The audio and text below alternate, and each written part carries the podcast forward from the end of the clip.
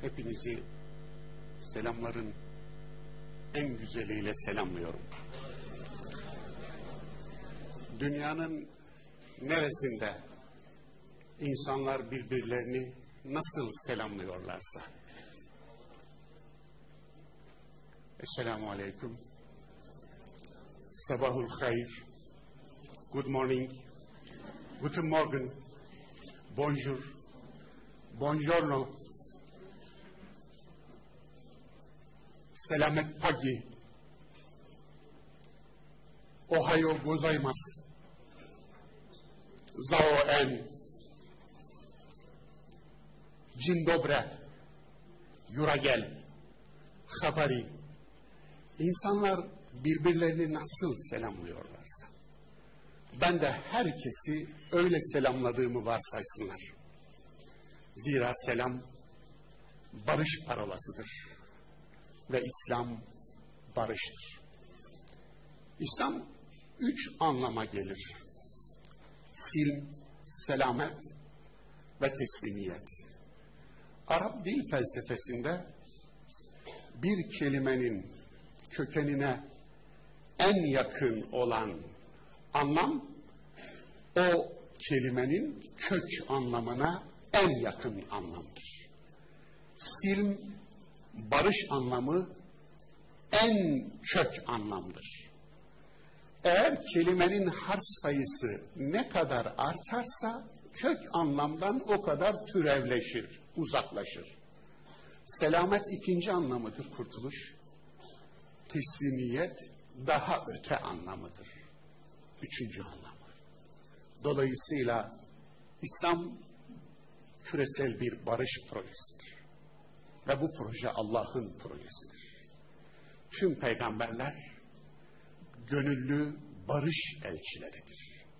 Ve tüm müminler de İslam'a teslim olmuş tüm müminler de yeryüzünün gönüllü barış elçileridir. Bu barış insanın aklıyla kalbi, duygusuyla düşüncesi, dünyasıyla ahireti, içiyle dışı, eylemiyle niyeti, dünyasıyla ahireti, bireyle toplum, bireyle insan, bireyle insanlık, insanla toprak, insanla hava, insanla su, insanla kainat, insanla varlık arasındaki barıştır. En küçüğünden en büyüğüne kadar her şeyle barış içinde yaşamaktır. Dolayısıyla buradan insanlar birbirlerini nasıl selamlıyorlarsa bendenizde öyle selamladığımı varsaysınlar. Herkese selamlar, hayırlı günler ve hayırlı dersler diliyorum. Değerli kardeşlerim, burada bir maratona çıktık. Burası Akabe. Akabe zor yokuş demek. Hem yokuş hem de zor. Dolayısıyla Beled suresinde geçtiği gibi zor yokuşun dört aşamasını sayar Kur'an Beled suresinde. Bir, açı doyurmak. İki, yetimi güldürmek. Üç, yoksulu gözetmek. Dört, düşmüşü bir de sen vurmak değil, kaldırmak. Dolayısıyla orada dört etap sayar. Gördüğünüz gibi bu dört etapın dördü de aslında insana ikramdır. Yani insanın insana ikramını zor yokuş üzerinden tanımlayan bir Kur'an ile karşı. İnsanın insana iyiliği, insanın insana insanlığı, yetim, dünyanın her tarafında, her dinden, her inançtan, her mezhepten, her ırktan, her renkten yetimleri var dünyanın. Yetimi ayırmamış Kur'an. Sizin yetiminiz ötekilerin yetimi. Diye. Yetim ayrılmaz çünkü. Kur'an yoksunu da ayırmamış. Bizim açlarımızı doyurun. Öbür açları doyurmayın. Sizden olan açları doyurun. Sizden olmayan açlara ekmek koklatmayın dememiş. Yine Kur'an sizden olan düşmüşleri kaldırın ama sizden olmayana bir de siz vurabilirsiniz dememiş. Bunlarda ayrım yapmamış. Onun için Kur'an'ın bakış açısı bütün bir insanlığa yönelik bir şefkat hareketi, bir merhamet hareketi. Onun için dört etaplıydı. Biz burada üç etaplı bir koşunun, yolculuğun bugün üçüncü etabını başlatıyoruz.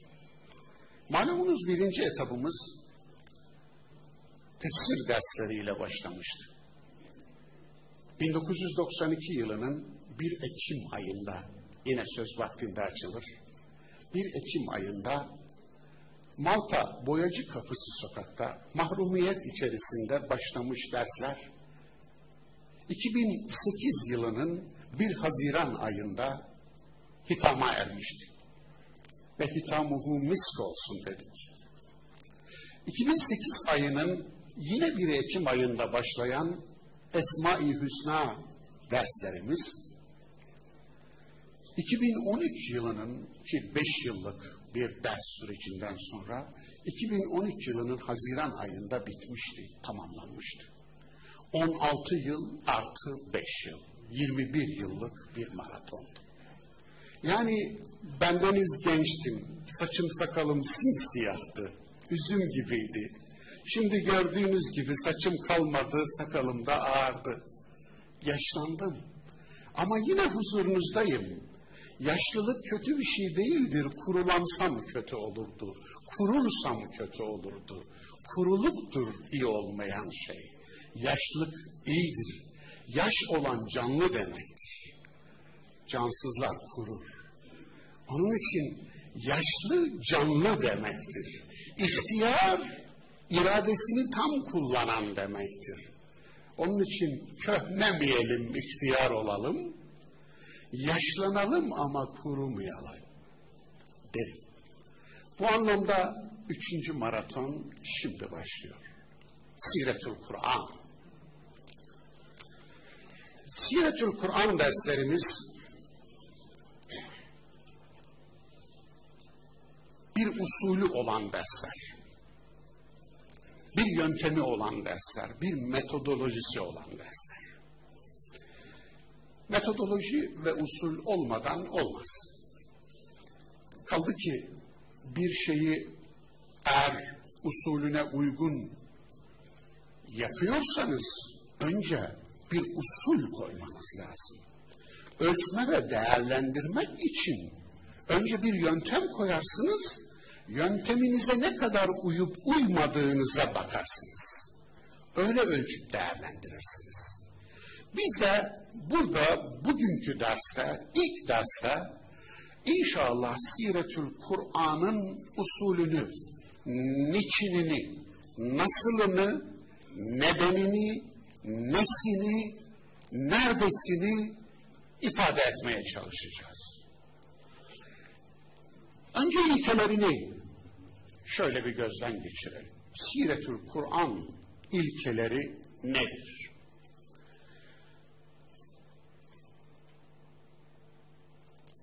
Yalan değil. Gerçek konuşacağız burada. Niye bu ilkeye ihtiyaç duyduk? Zira yalanı din haline getirmiş bir topluma dönüştüğümüzü siz de görüyor olmalısınız. Buna itiraz eden var mı? Yalan ve iman bir arada olmaz. İkisi bir arada bulunmaz. Yalan varsa iman gider. İman varsa yalan gitmeli. Hele yalanın en masumu sıradan yalanlardır. Masum yalan olmaz. Ama yalanın en kötüsü, en tehlikelisi, en zararlısı içine Allah, peygamber, din, iman karıştırılan yalanlardır. Zira bir yalanın içine Allah'ı katıyorsanız eğer, hatta Allah adına yalan söylüyorsanız eğer, bir yalanın içine peygamberi katıyorsanız eğer, dini imanı katıyorsanız eğer, siz dininizi ve imanınızı da yalan sayıyorsunuz demektir. Bir dindarın kendi dinine bundan daha büyük kötülük yapması düşünülemez. Hele vahiy üzerinden sevgili Resulümüzü anlatacaksak bu yalan üzerine bina edilemez. Yalan üzerine hakikat bina etmek buz üzerine gökdelen yapmaktır. Buz üzerine gökdelen yapılabilir. Gidersiniz Kuzey Kutup bölgesinde böyle bir şey yapabilirsiniz. O zaman bir şey daha yapmanız lazım. Güneşe tutuklama çıkaracaksınız. Güneşi tutuklayacaksınız.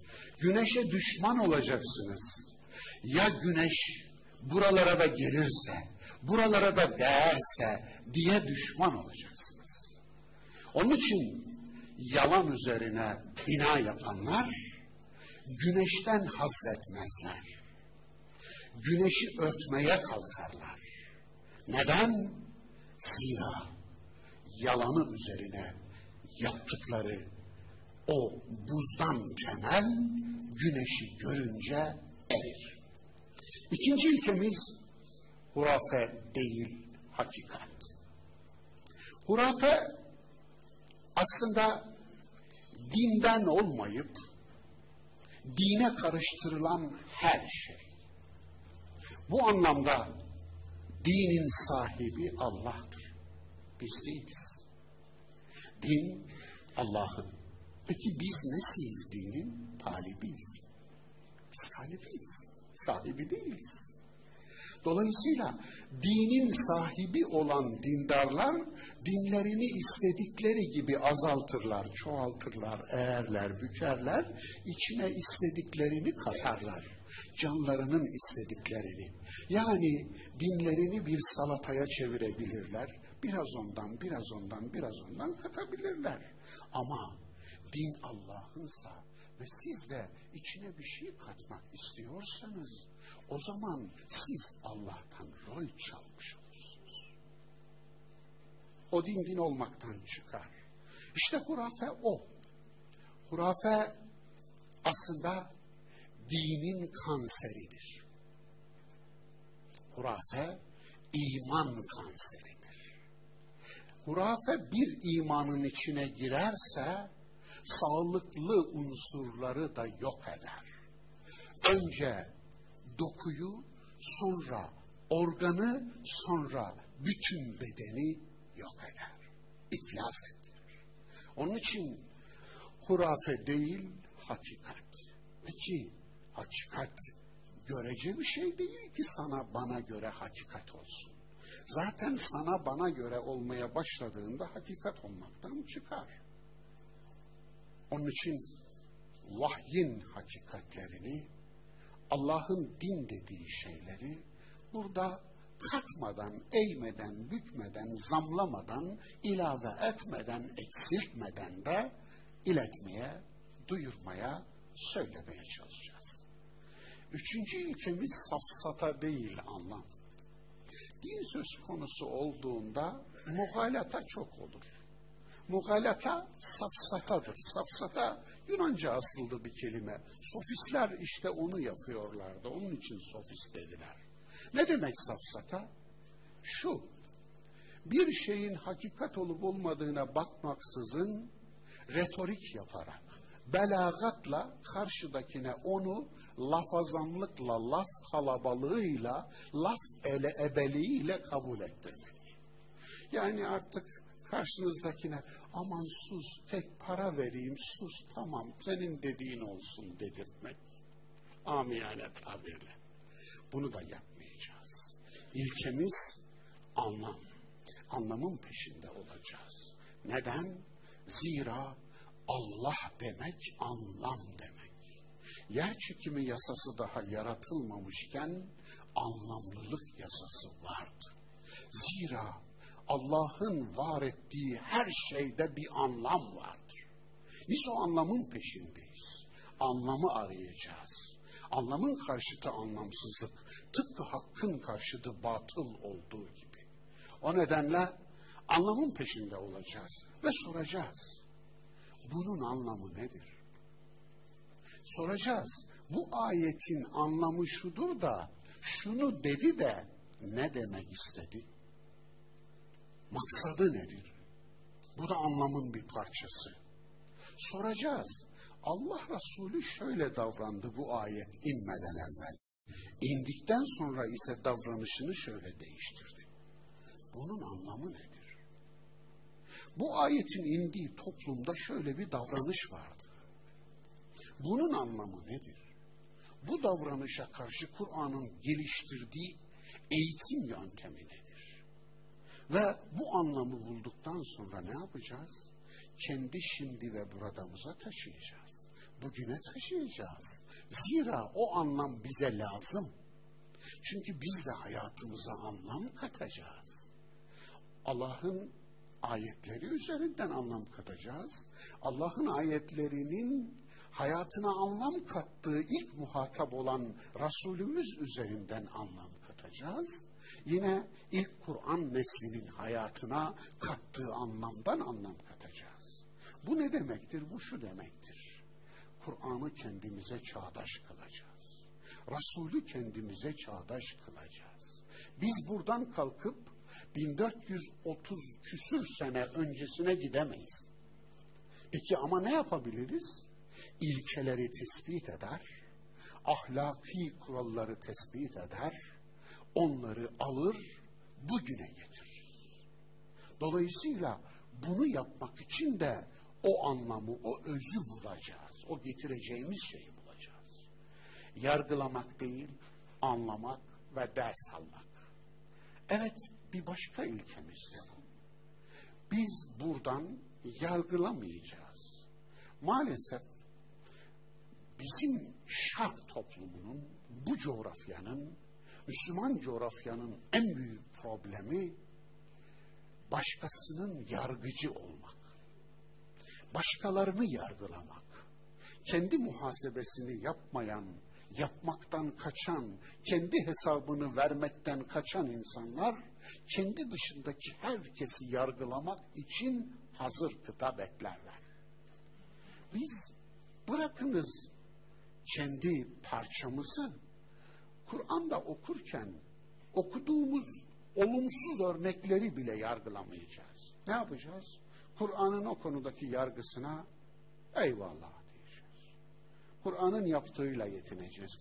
Buna ne deniyor? Kıymete kanaat etmek. Kıymete kanaat edeceğiz.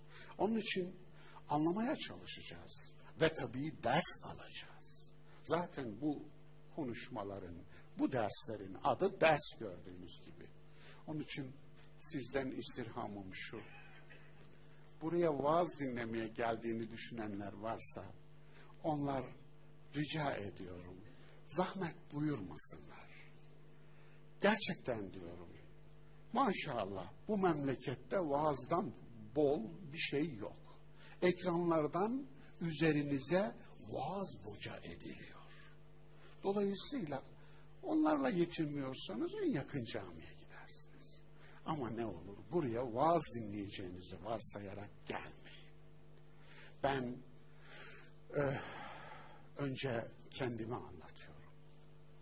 Kendim ondan ders almaya çalışıyorum. Burada paylaşım yapmak için huzurunuzdayım. Yani bildiğim şeyleri paylaşma sorumluluğunu yerine getiriyorum. Bunun adı paylaşımdır. Dolayısıyla sizi ne ile donatıyorsam kendimi de onunla donatıyorum. Sizi neye buyurun diyorsam önce kendime sen ona buyur ey Allah'ın Mustafa kulu diyorum. Onun için burada yaptığımız şeyin adı ders Ders ne zaman ders olur biliyor musunuz? Öğrendiklerimizden ders alırsak ders olur. Bir başka ilkemiz, tüm rivayet ve tarihi malzemeye eleştirel akılla bakmak. Eleştirel akıl bugün Müslüman şarkın, Müslüman doğunun maalesef kaybettiği bir yeti, bir meziyet. Eleştirel akıl aslında Allah'ın bize her gün emrettiği, her saat hatta emrettiği. Her dakika emrettiği bir şey. Nereden çıkarıyorum? Fatiha'dan çıkarıyorum. İhdine sıratel mustakim. Bizi dost doğru yola yönelt.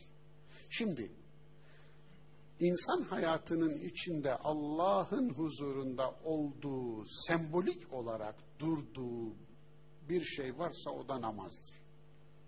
Şimdi iman etmişsiniz, vahye iman etmişsiniz, Allah'a iman etmişsiniz, ibadet ediyorsunuz, Rabbinizin huzurunda durduğunuza inanıyorsunuz ve orada şunu söylüyorsunuz. Bizi dost doğru yola yönelt. Şimdi sen dost doğru yolda değil misin? De yönelt diyorsun. Allah'tan bir tek şey istiyorsun Fatiha'da. Tek bir talebin var. Dost doğru yola yöneltilme talebi. Ve Allah sana bunu her e, vakitte, her rekatta bunu yapmanı istiyor. Bizi dost doğru yola yönelt. Yani garanti belgesi yok mu cebinizde? Kurtuluş belgenizi taşımıyor musunuz? Papazlar endüljans dağıtırlardı. Cennet belgesi, cennet garanti belgesi. Peki siz cebinize cennet garanti belgesini koymadınız mı ki bizi dost doğru yola, yola yönelt Allah'ım diye dua etmekle emrolunuyorsunuz. Demek ki mümin cebinde cennet garanti belgesini taşıyamaz. Yok böyle bir garantimiz. Şu an dost doğru yolda olabilirsiniz ama ama yarına dost doğru yolda olarak kalkacağınızın garantisi değil. Hareket edeceğiniz, eylem yapacağınızın. O da değil. Şu an şu vakit sabah namazını kılarken dost doğru yolda olabilirsiniz. Öğle namazı vakti girdiğinde dost doğru yolda olmayı bırakabilirsiniz. Yanlış işler yapabilirsiniz. Yanlış düşünebilirsiniz. Yanlışa eğilim gösterebilirsiniz. Yamulabilirsiniz. Bu mümkün. İnsanız yani. Bunu yapabiliriz. O da geç oldu bakın. Hemen biraz daha daraltalım aralığı. Bir vakit önce dost doğru idiniz ama içinin içimizde bir vakit sonra yamulabiliriz. İkinci bir, bir rekat sonra yamulabiliriz. İkinci rekatta da yani iki rekat aralığı kadar dahi bir zaman varsa yamulmamız için yeterlidir. İşte bunun için bütün bir tarihi malzemeyi eleştirel akla vuracağız. Eleştirel akıl nedir? Eleştirel akıl elemektir. Yani elinizde bir eleğiniz, bir kalburunuz, bir gözeriniz neyse işte ne eleyecekseniz, ceviz eleyecekseniz ona göre, nohut eleyecekseniz ona göre, un eleyecekseniz ona göre bir şeyiniz olması lazım. Ve eleğinizin delikleri olması lazım. Deliksiz elek olmaz. Bir kısmı altına gitmesi lazım, bir kısmı üstte kalması lazım. Yani huzma safa da'ma keder.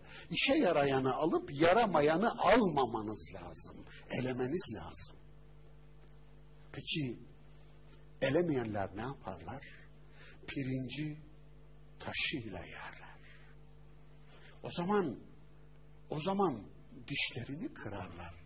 Pirinç dişinizi kırar, dişinizden olursunuz. Sorun değil, dişçiye gider yaptırırsınız. Ama imanın içine girmiş taşlar, hurafeler, yalanlar imanınızı kırar. İşte o zaman ne yaparsınız? Yani dişçi kadar kolay mıdır imanınızı tamir ettirmek. Onun için tüm tarihi rivayetleri, malzemeyi eleştirel akılla ölçeceğiz, biçeceğiz. Ve o eleştirel aklı inşa eden de mutlaka fıtrat olacak, vahiy olacak. Duygusal değil, akıllı bakış. Akıllı bir bakışımız olacak, duygusal olmayacak. Biz maalesef Müslüman şark olarak limbik sisteme bağladık otomatiğe. Limbik sistem alt beyindir. Bir de üst beyin var. Bu çıkıntı frontal lob, bir de üzerine gerilmiş bir file var. O bizi insan eden şey. Alt beyin ise diğer canlılarla, hayvanlarla paylaştığımız beyin. Alt beynin çalışma sistemi hormonlarla çalışır. Öfkeyle, korkuyla, tutkuyla, şehvetle çalışır ve dahasıyla. Dolayısıyla öfkeyle, tutkuyla, şehvetle vesaireyle, korkuyla çalışan bir alt beyin eğer sizi yönetmeye başladıysa tüm eylemleriniz ya öfkenin, ya tutkunun, ya şehvetin, ya korkunun eseri olacaktır. Yani ya korkuya kul olursunuz, oluruz, ya şehvete kul oluruz, ya öfkeye kul oluruz, ya tutkuya kul oluruz. Ama Allah'a kul olamayız. Kulları da kul ederiz. Onun için duygusal bakış dediğim işte hormonların yönettiği bir insan tipi. Bu bakışın en tipik özelliği ön yargılarla örülmüş olması. Ön yargı. Öğrenmez. Öğrenime kapalıdır. Ölü kimdir? Nefes almayan değildir. Ölü kimdir? Öğrenmeyendir. Evet. Öğrenmek yeni bir insan olmaktır. Öğrenmek aslında hakiki tevbedir biliyor musunuz? Zira daha önce bildiğinizi zannettiğiniz yanlışları terk edersiniz. Ve doğrusunu öğrenirsiniz. Onun için terk ettiğiniz şey tevbedir işte. Dolayısıyla öğrenmek aklın tevbesidir. Bu anlamda bir başka ilkemiz sonuçları üreten nedenler üzerinde durmak. Müslüman şark sünnetullah'a iman etmiyor. Müslüman şarkın doğunun iman ettiği Allah haşa şapkadan tavşan çıkaran bir Allah tasavvur.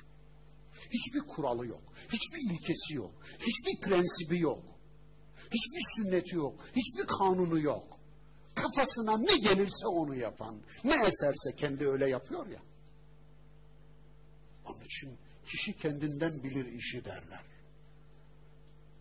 Öyle bir varlık uydurmuş adını Allah Oysa ki وَلَنْ تَجِدَ لِسُنَّةِ اللّٰهِ تَبْد۪يلًا وَلَنْ تَجِدَ لِسُنَّةِ اللّٰهِ تَحْو۪يلًا Tekrar tekrar gelir bu. Kur'an'ın en kesin cümleleridir. Allah'ın sünnetinde bir değişiklik, bir bozulma, bir dönüşüm olamaz. Dolayısıyla sünneti olan bir Allah'tır. Ve kuralları olan, ilkesi olan yani sırat-ı müstakim üzere olan bir Allah. Allah sadece bizi sırat-ı müstakime çağırmıyor. Kendisi de sırat-ı müstakimdeymiş. İnne Rabbi ala sırat-ı müstakim. Benim Rabbim sırat-ı müstakim üzeredir. Ayete bakar mısınız? Hud 56 olması lazım yanılmıyorsam. Yine Rabbimiz bir başka ayette kendisinin takva ehli takva ehli. Bizi takvaya davet ediyor değil mi? Biz Allah'ın da takva ehli olduğunu huve ehlül mağfira. Huve ehlü takva ve ehlül mağfira. O takva ehlidir, mağfiret ehlidir. Yani ne demek? Kimse hesap sormaz ama yaptıklarını sorumlu olarak yapar. Yani Kimse hesap soramaz ona ama her yaptığını kendi gücüne yenilmeden yapar. Allah gücünün mahkumu değil, gücünün hakimidir. Evet, bir başka ilkemiz yorumu mutlaklaştırmamak. Biz insanız. Burada konuşuyorum. İnsan yu'rafu bin nisyan. Nisyan ile malum. Hata yaparız. Benim sözlerimi dinlerken de lütfen eleştirel bir akılla dinleyin. Fakat eleştirel akıl oturduğunuz yerden bilgi edinmeden fikir edinmek, goy goy yapmak, sosyal medyadan cehalet pazarlamak değil. Nedir eleştirel akıl? Karşınızda konuşandan daha fazla araştırıp, daha iyi bilip, onun eksiği varsa tamamlamak. Dolayısıyla bu anlamda yorumumuzu mutlaklaştırmamak durumundayız. Mutlaklaştırırsak eğer yorumu, mutlaklaştırdığımız yorum ayetleştirilmiştir. Eğer yorumunuzu ayetin makamına koyacaksanız, ayeti nereye koyacaksınız?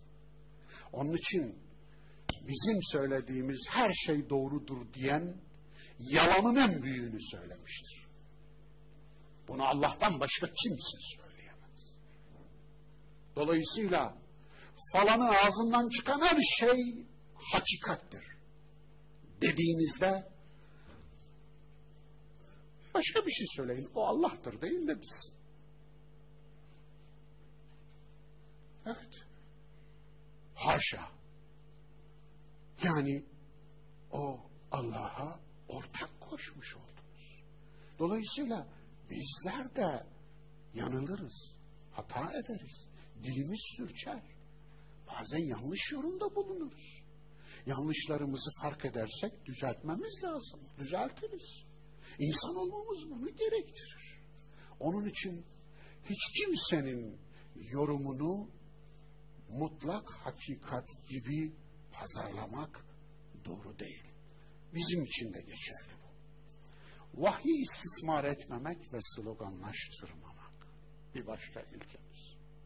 Vahyi istismar etmek deyince aklınıza bir örnek geliyor değil mi?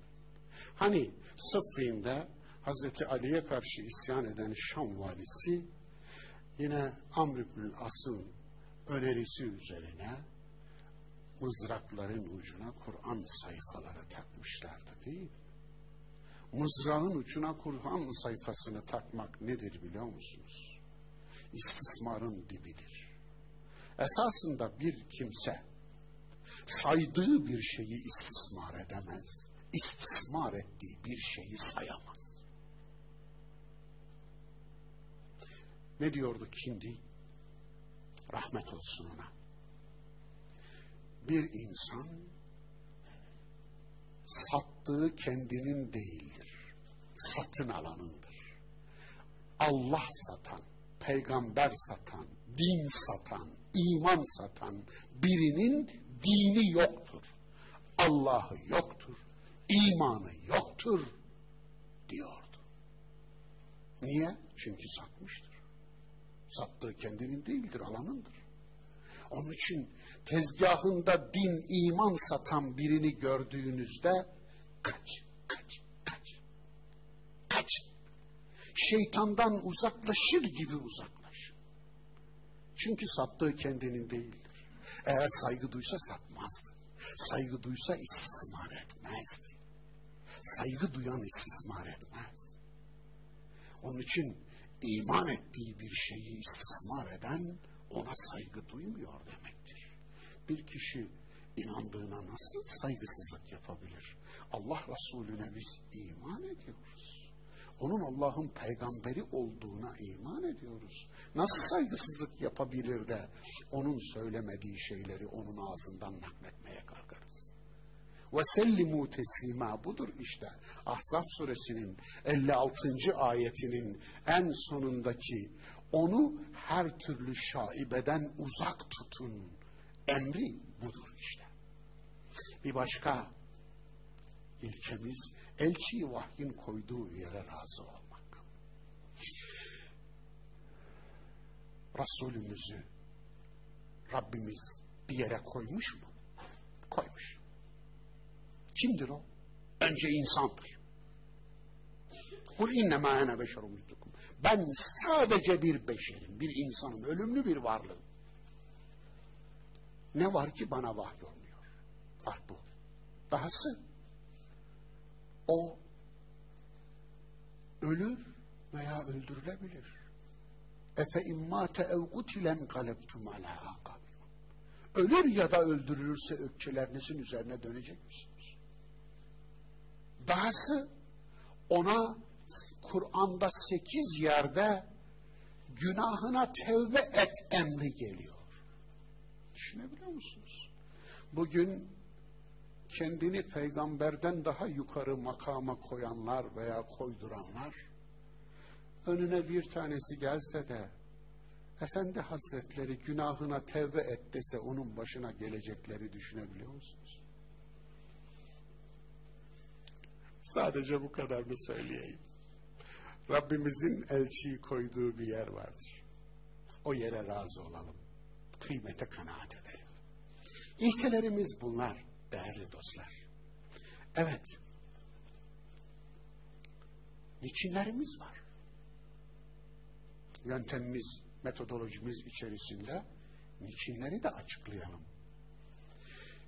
Yine mi din? Dinden gına geldi diyenlere bir çift sözüm var. Böyle diyenler var mı diye sormazsınız değil mi? Gençler özellikle gerçekten de aman dinse ben almayayım modundalar. Zira üzerlerine din boca edildi. Ekranlardan edildi, okullarda edildi, toplumda edildi, şurada burada edildi, e, kürsülerden edildi, cumalarda edildi. Ama bu din, boca edilen bu din ne onun aklına uyuyor, ne onun fıtratına uyuyor, ne onun hayatına uyuyor. Eğer o dini anlatanların hayatında görmüyor bir kere. Yani o din hayatla savaşıyor. Hayatla savaşan bir dinden nasıl olsun çocuk? Nasıl olsun? Ya hayattansın ya dindensin. Akılla savaşıyor anlatılan din. Yani o dine uysa aptal olması lazım. Ahmak olması lazım. Delirmesi lazım. Dolayısıyla böyle bir arada sıkışmıştık. Arada kalmıştık. Onun için yine beni dinleyenlere ben de aynısını diyorum. Diyorum. Ben de diyorum. Gına geldi. Milletin üzerine din boca ederek aslında dine ikram etmiyoruz. Ne yapıyoruz? Zulmediyoruz. Peki aslında gına geldiğimiz o din Allah'ın dini değildi. Çünkü Allah'ın dini hayatla savaşmaz. Hayatın sahibi kimse dinin sahibi de odur. Aynı kaynaktan gelen iki şey birbiriyle çatışmaz ki. Dolayısıyla eğer çatışıyorsa biri yanlış bir kaynaktan gelmiş demektir. Onun için o Allah'ın dini değil. Allah'ın dinini öğrendiğimizde ancak farkı fark ederiz. Farkı anlarız. Allah'ın dinini öğretecek yer de Allah'ın kelamıdır. Başkası değil. Bu anlamda gerçekten de sıkıntı büyük. Bu sıkıntı eğer biz neşter vurmazsak, birileri eğer elini, yüreğini, zihnini taşın altına sokmazsa, eğer yük almazsa, eğer emek vermezse, risk almazsa, gerçekten de bu sıkıntı giderek daha da büyüyecek. Ve yeni nesiller ben almayayım dinse o senin olsun deme noktasına gelecekler.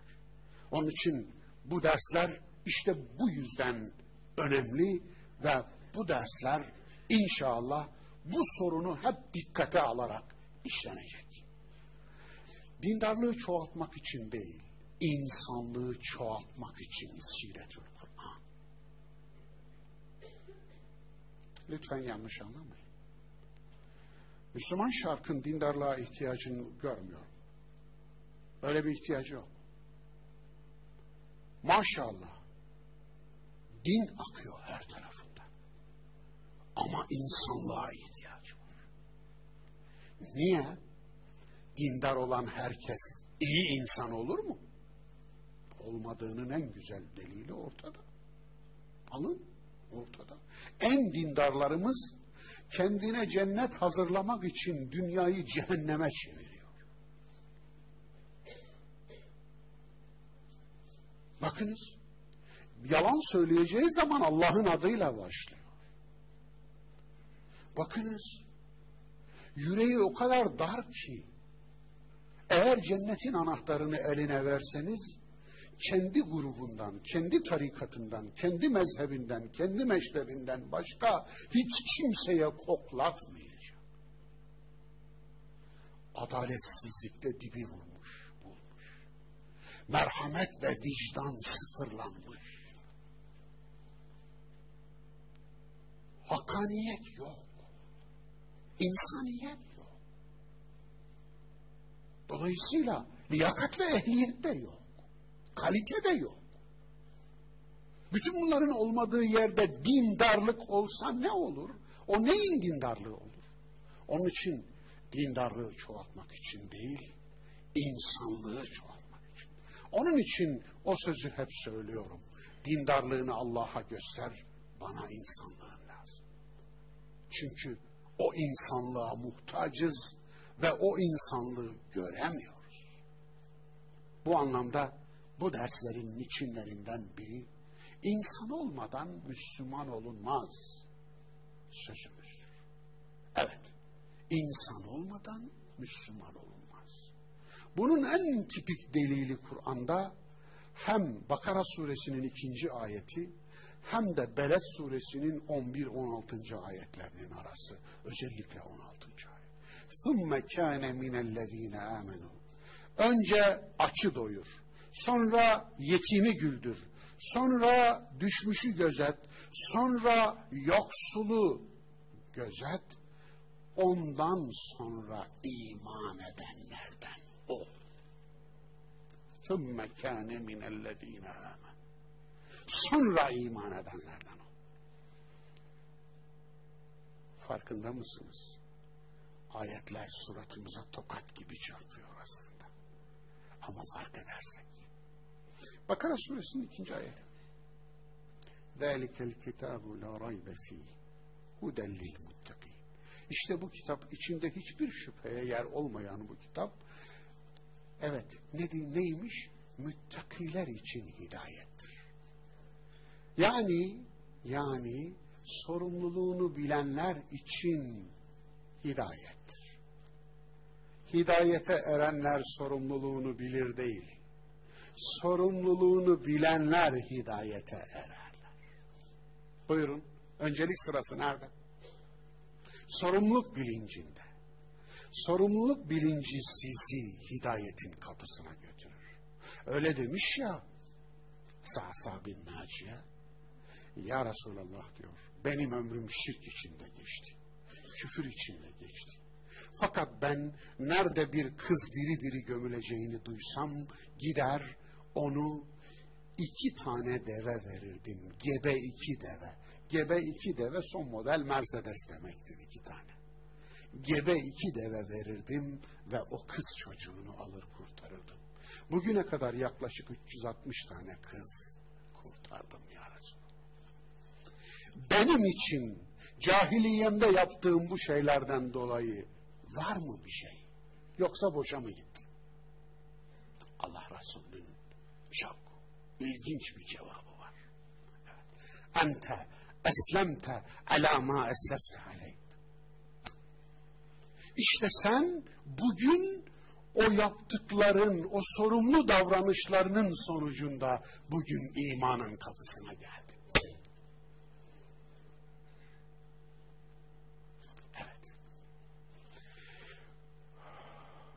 Din daha ahlaklı insan yetiştirmeyeceksin daha merhametli insan yetiştirmeyecekse, daha şefkatli insan, daha adil insan, daha kaliteli insan yetiştirmeyecekse o dinin yetiştireceği tek şey daha holigan bir tiptir. bir dine en büyük kötülüğü o dinin düşmanları değil, o dinin holiganları yapar. İnsan daha iyi ol, insan olsun için Siretül Kur'an derslerini işleyeceğiz inşallah. Neden? Nedenlerimiz var. Bu neden sorusunun cevabını vermek için söyleyeceklerimiz var. Peygamber dindarlar eliyle öldürülmüş, yerine sahtesi. Bir peygamber iki şekilde ölebilir. Bir, öldürülebilir. Bir, bizatihi fiziki varlığına bir saldırı olur. Geçmişte Yahudiler, İsrailoğulları 20'ye yakın peygamberlerini katlettiler. Bundan eski ahitte de söz edilir. İşaya peygamber bölümünü okuyun. Yeremya peygamber bölümünü okuyun. Zekeriya peygamber, Yahya peygamber. Yahya peygamberin durumu ortada. Dolayısıyla bir peygamber fiziken öldürülebilir. İkincisi bir peygamber misyonu öldürülebilir. Şunu sorsam size ne dersiniz? İki öldürmeden, iki cinayetten hangisi daha büyük? Misyonu değil mi? Bir peygamberin misyonu peygamberi peygamber yapan şeydir çünkü. Yani Allah Resulü'nü Allah Resulü yapan Abdullah oğlu Muhammed olması değil ki. Eyvallah vahidir. Vahidir. Dolayısıyla vahyi çekin alın geriye ne kalır ki? Evet elçi elçi olduğu için peygamberdir. Elçilik yaptığı şey ise vahidir. Elçiliğini, elçilik görevini elinden aldıktan sonra geriye bir peygamber kalmaz ki. Evet. Onun için bu anlamda peygamberin misyonu öldürülmüş. Ve etine, kemiğine, türbesine, sakal teline, saç teline, kefenine, hırkasına, elbisesine sarılmıştır. Neden peygamberin misyonu gömülürken hırkası bayrak yapılıyor? Neden peygamberin bıraktığı vahiy öksüz, yetim, tek başına mehcur bırakılırken peygamberin kılına tapılıyor. Allah Resulü buna razı olur muydu? Allah'ınızın aşkına. Peygamberin hırkasını ilk defa fetişleştiren kişinin kim olduğunu tarihte iyi biliyoruz. 30 bin dirhem verip de hırkayı Kâb bin Züheyr'in ailesinden alan Şam valisi onu sırtına takıp tahtına oturmuştu. Ve onu satıyor. Dolayısıyla kimlerin sünnetini takip ettiği kimlerin görüyoruz. Allah Resulü'nün sünneti mi yoksa cebbar ve zorbaların sünneti mi? Onu görüyoruz. Kur'an, Kur'ansız Müslümanların elinde yetim ve öksüz kalmıştır da ondan bu derslere ihtiyaç var. Evet, Kur'an yalnız bırakılmıştır. Öksüzdür, yetimdir, mehcurdur. Onun için bakın şöyle, her kitabın etrafında dostları var. Her kitabın etrafında mebzul miktarda savunucusu var. Dokunamazsınız, dokunanı yakarlar falan üstadın kitabının etrafında binler, on binler kale duvarı gibi olmuştur. Dokundurtmazlar. Falanca şeyhin kitabı, falanca hocanın kitabı, falanca üstadın kitabı. Peki Allah'ın kitabı neden öksüz? Ona dokunabilirsiniz canım. Sorun yok. Evet, garip zaten. Garip. Garibim. Her kitabın etrafında mevzul miktarda bir kitlesi vardır. Ama vahiy garip, vahiy öksüz. Hatta hatta bırakın onu. Vahye sarılmaya çalışanları vahye inandığını iddia edenler bizzat boğmaya çalışır. Nasıl bir şeydir bu? Nasıl bir yere geldik? Onun için işte bu noktada Kur'an yetim, öksüz, kimsesiz, sahipsiz kalmaz. Zira kitaplar yürümezler. Siretül Kur'an, Kur'an'ın hayat yolculuğu demek. Siyer, seyir, seyir defteri, seyir sefer, seyyar satıcı. Türkçemizdeki bu ifadelerde hep bak yerleşmiş. Yolculuk demek. Siretül Kur'an, Kur'an'ın hayat yolculuğu. Peki kitaplar yolculuk yapar mı? Yapmazlar. Kitapların ayağı yok, yürümezler. Peki kitaplar nasıl yolculuk yaparlar? Hayatına anlam kattığı insanlar üzerinden yolculuk yaparlar. Ve Kur'an'ın Kur'an'ın hayatına anlam kattığı ilk şahsiyet Allah Resulüdür. Biz Allah Resulü'nün hayatına Kur'an anlamları nasıl kattı? Onu nasıl alemlere rahmete dönüştürdü?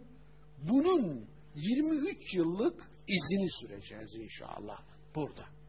23 yılda hangi kavramı hangi yılda tedavüle soktu? Bu kavramı tedavüle soktuktan sonra ilk muhatabında ne değişti? İlk muhatabı olan Kur'an neslinde ne değişti? Kur'an hangi devrimleri yaptı? Unutmayın Kur'an devrim yapan bir kitaptır.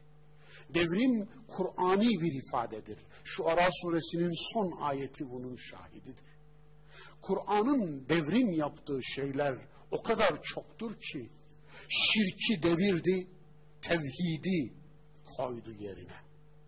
Zulmü devirdi, adaleti koydu yerine.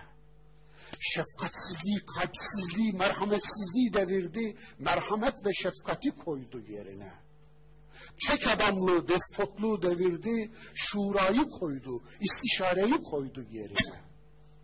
Mala tapmayı, mülke tapmayı devirdi, infakı, paylaşmayı koydu yerine.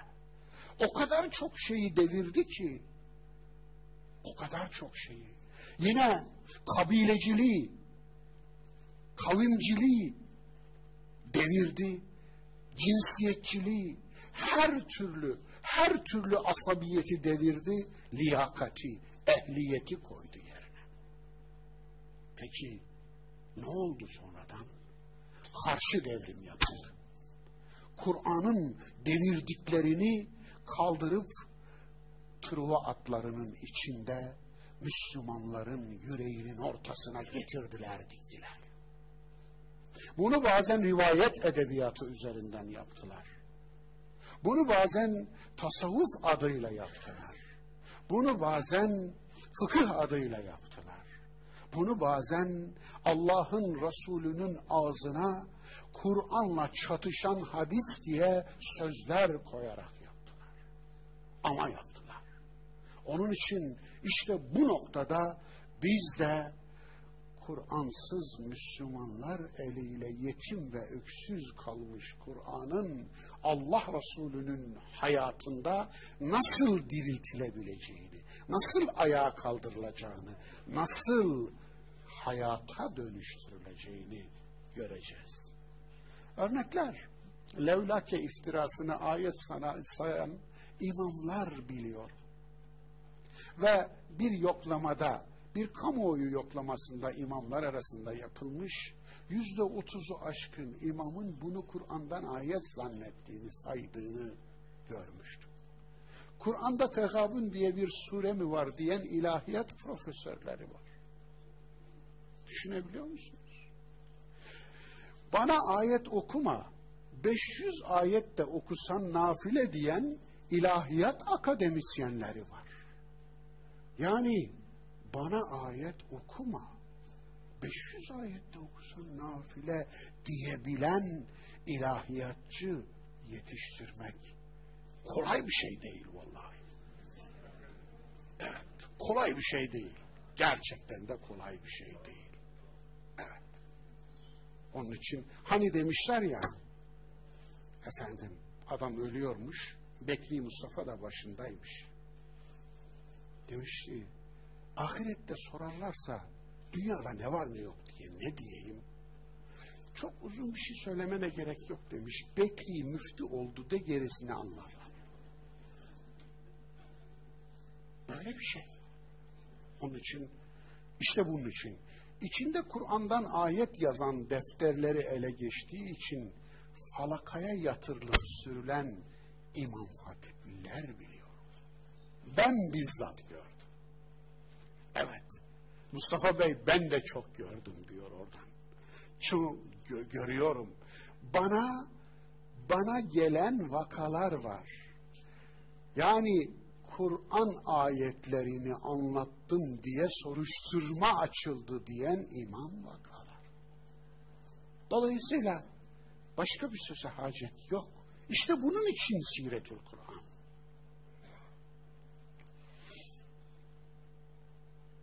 Kur'an'da abdest yok diyenler var ya. Evet evet. Düşünebiliyor musunuz? Bunu söyleyen boyu kadar kitap yazmış biri. Kur'an'da abdest var mı? Yok ki diyor. Bu adam hiç Kur'an okumamış. Ama bu memlekette üstad geçiriyor. Resulün hayatına dair bir eser yazıyor bir büyüğümüz. Vefat etmiş bir büyüğümüz. Şunu söylüyor eserinin başında. Kur'an'da Allah ondan ismiyle söz etmemiştir. Ona Habibim demiştir diyor. Kur'an'da Allah ondan ismiyle söz etmiştir. Dört kez söz etmiştir. Hatta Kur'an'da onun adıyla bir sure vardır. Muhammed suresi. Hiç mi okumadın? Hadi onu görmedin. Nerede gördün Kur'an'da Allah'ın Habibim dediğini? Habibi dediğini? Nerede? Hangi ayette? Neresinde Kur'an'ın? İyi ki Kur'an'a bir ayet ilave edememişler İyi ki edememişler.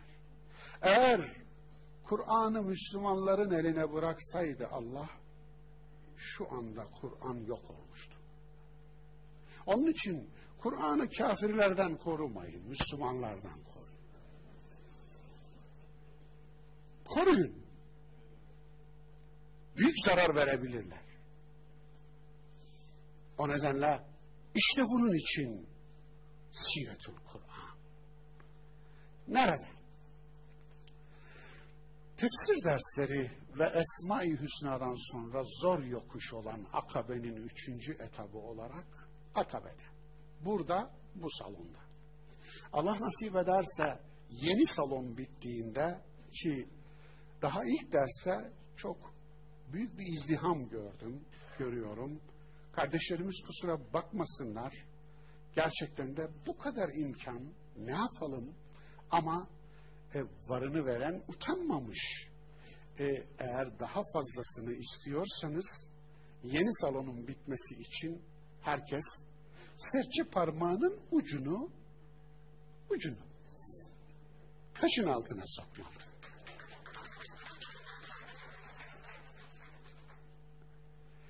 Canlı derslerimiz burada olacak. Allah nasip ederse Hilal'den bir sonraki ders yayınlanacak.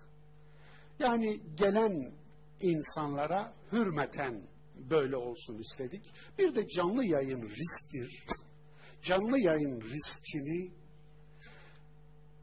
sözümüze sadece içinde aleyhine kullanacağım bir cümle bulayım diye böyle pusuya yatmış bekleyenlere de fırsat olmasın diye böyle yapmak durumunda kaldık anlayışınıza. Sosyal medyadan verilecek ama nasıl verileceğinin ayrıntılarını ben bilmiyorum. Onunla ekibimiz ilgileniyorlar. Televizyonda söyledim. Evet, ne zaman? İki haftalık periyotlarla toplamda 60 ila 75 dakikalık ders halinde verilecek. İnşallah. Evet.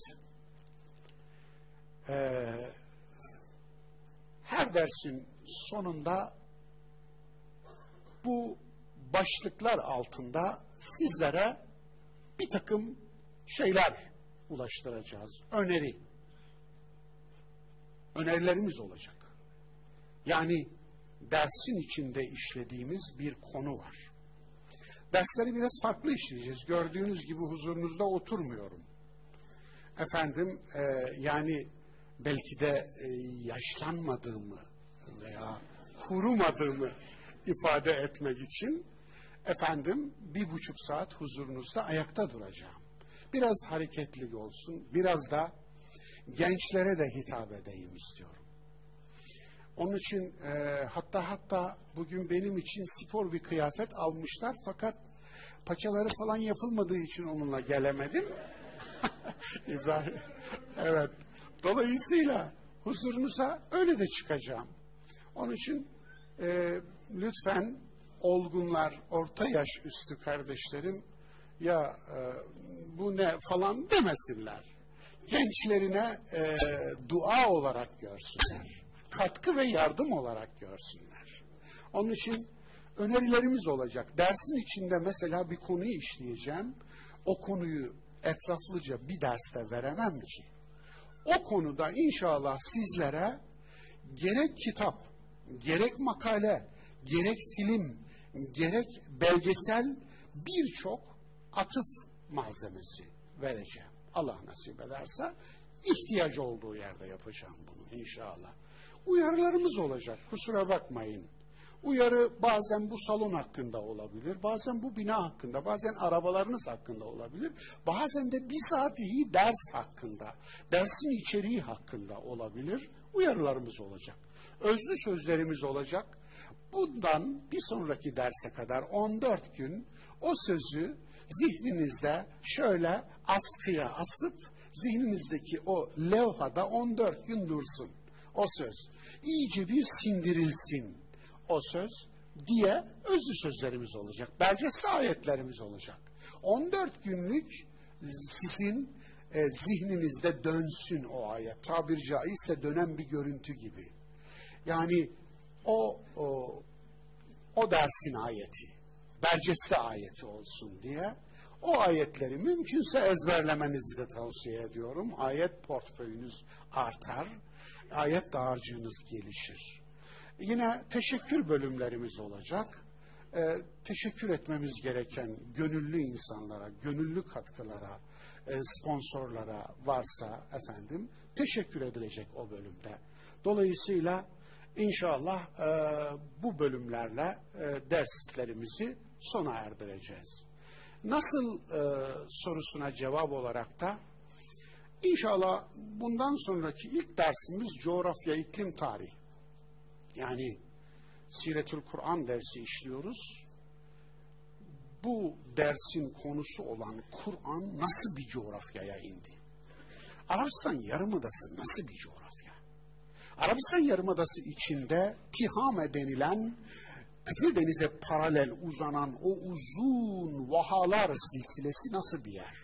Oradaki bölgedeki sadece Mekke ve civarındaki 5000 tane volkanik mısır patlağı gibi tepe. Tüm yarımada da 12 bine ulaşan tepenin jeolojik özelliği nedir?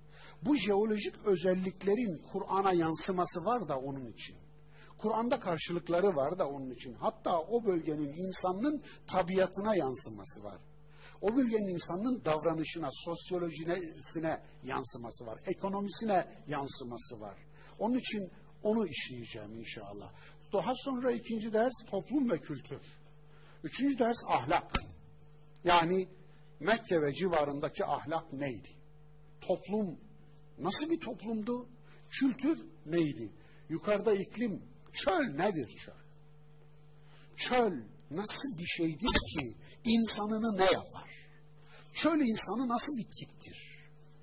Ve Kur'an'da biz çöl insanının izlerini nasıl sürebiliriz? Hidayet ve dalalet kavramlarıyla çöl arasındaki o doğrudan ilişki nedir? Bunları işlemezsek eğer o zaman altyapısız olarak giriyoruz. Anlayamıyoruz.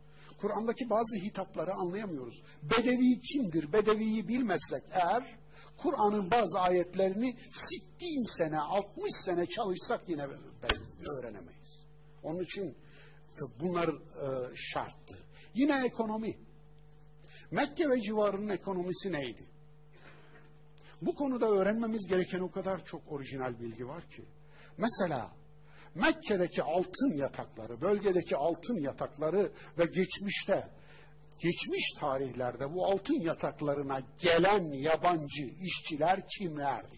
Bunlar ne bıraktılar ne aldılar? Hangi adetleri bıraktılar? Bakın böyle bir konuyu bulamazsınız hiçbir yerde. Dolayısıyla bir tanesini söyledim. Kim ne alır ne satardı?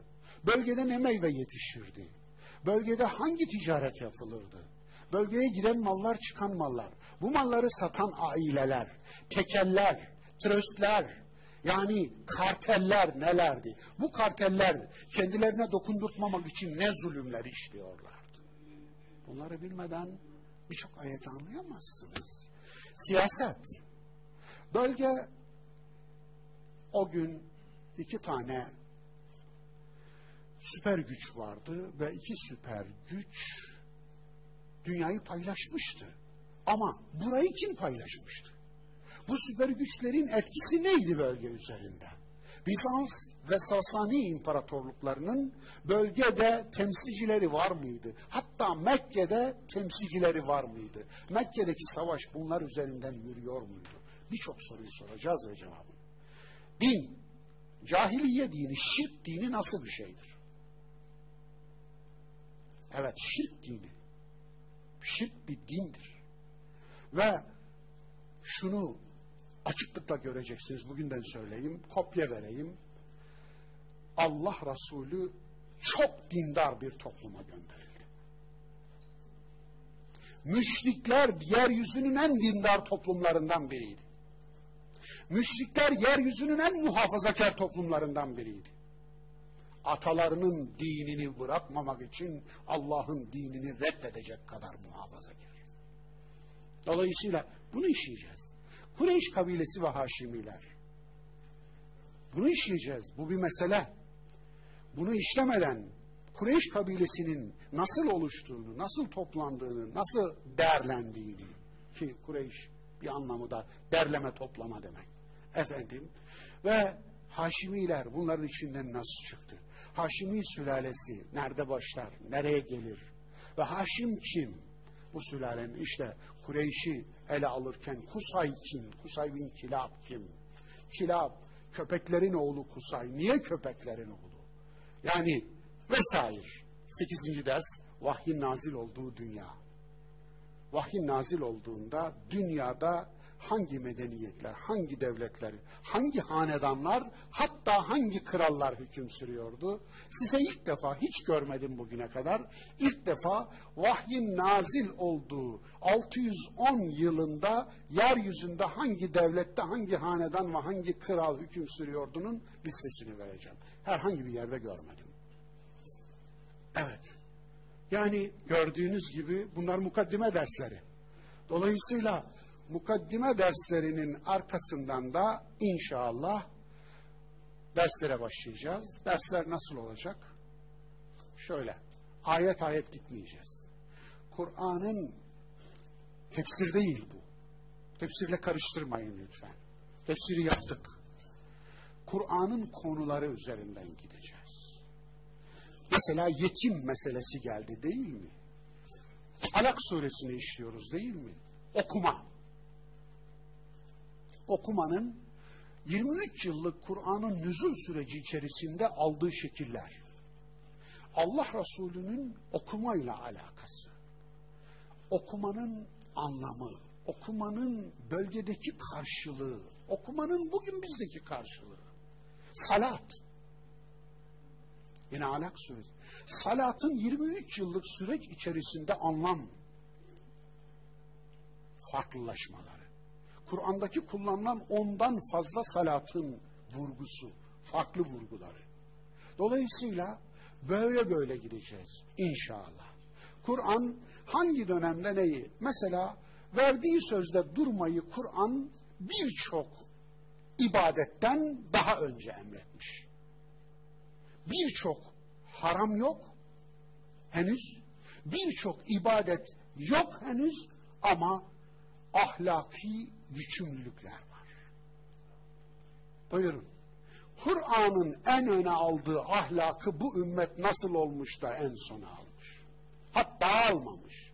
Kur'an'ın temel kata yerleştirdiği ahlakı bu ümmet nasıl etmiş de kaçak kata koymuş. Ruhsatsız kat. Yani belediye geldiğinde ilk yıkılan, ilk feda ettiği kat o kat olacak. Onun için inşallah böyle işleyeceğiz dersleri. Efendim bugün de bu kadar ve ilk dersimiz inşallah böyle usul dersiyle başlamış ve bitmiş olsun. Bir sonraki dersimiz Allah nasip ederse 28 Ekim 2018 benim doğduğum gün efendim 49 yaşına gireceğim gün ikinci dersimizde beraber olacağız inşallah. Teşekkür ediyorum. Hepinize hayırlı günler diliyorum.